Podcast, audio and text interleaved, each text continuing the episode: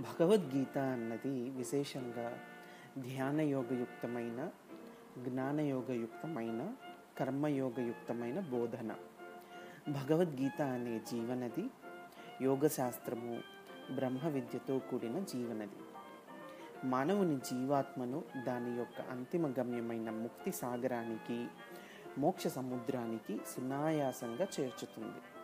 Pyramid masters యొక్క విశేష వినియోగార్థం వెలుగు.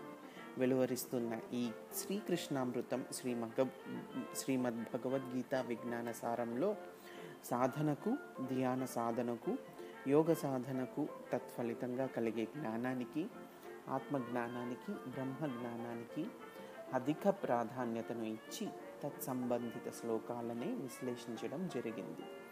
పిరమిడ్ మాస్టర్స్గా కాబోయే వారందరూ ఈ యొక్క జ్ఞానాన్ని సంపూర్ణంగా ఆకలింపు చేసుకోవాలి.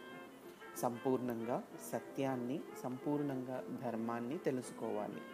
అందుకోసం ఉద్దేశించబడినదే ఈ శ్రీకృష్ణామృతం శ్రీమద్ భగవద్గీత విజ్ఞానసారం.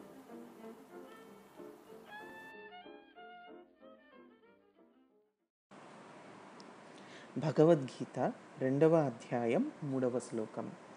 క్లైబ్యం మాస్మగమ పార్థ నైతత్వ ఉపపద్యతే. క్షుద్రం హృదయ దౌర్బల్యం త్యక్వోత్తిష్ట పరంతప. దీని తాత్పర్యం ఏమిటంటే ఓ పార్థ పిరికితనాన్ని తెచ్చుకోవద్దు. అది నీకు ఎంతమాత్రమూ తగదు. తుచ్చమైన హృదయ దౌర్బల్యాన్ని విడిచిపెట్టి యుద్ధానికి సంసిద్ధుడువు కా. వివరణ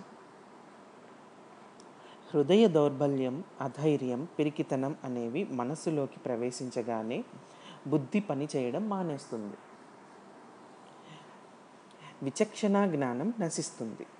కనుకనే తనకు సాటి ఎవరూ లేని మేటి వీరుడు మరి శత్రువులను తప్పింపచేసిన వాడు అయిన అర్జునుడు కూడా తనలోని అంతఃశత్రువులైన హృదయ దౌర్బల్యానికి పిరికితనానికి లోనై యుద్ధం చేయకూడదు అన్న తగని నిర్ణయానికి వచ్చాడు.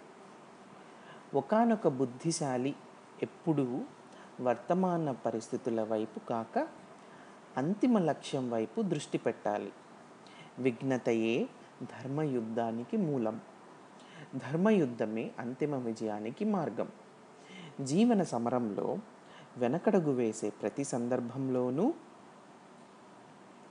మన అడుగులు ముందుకు వేస్తుంటే గమ్యం చేరువ అవుతూ ఉంటుంది. చివరికి లక్ష్యాన్ని చేరుతాం. అదేవిధంగా ధ్యాన యోగ సాధనలో కలిగే విఘ్నాలను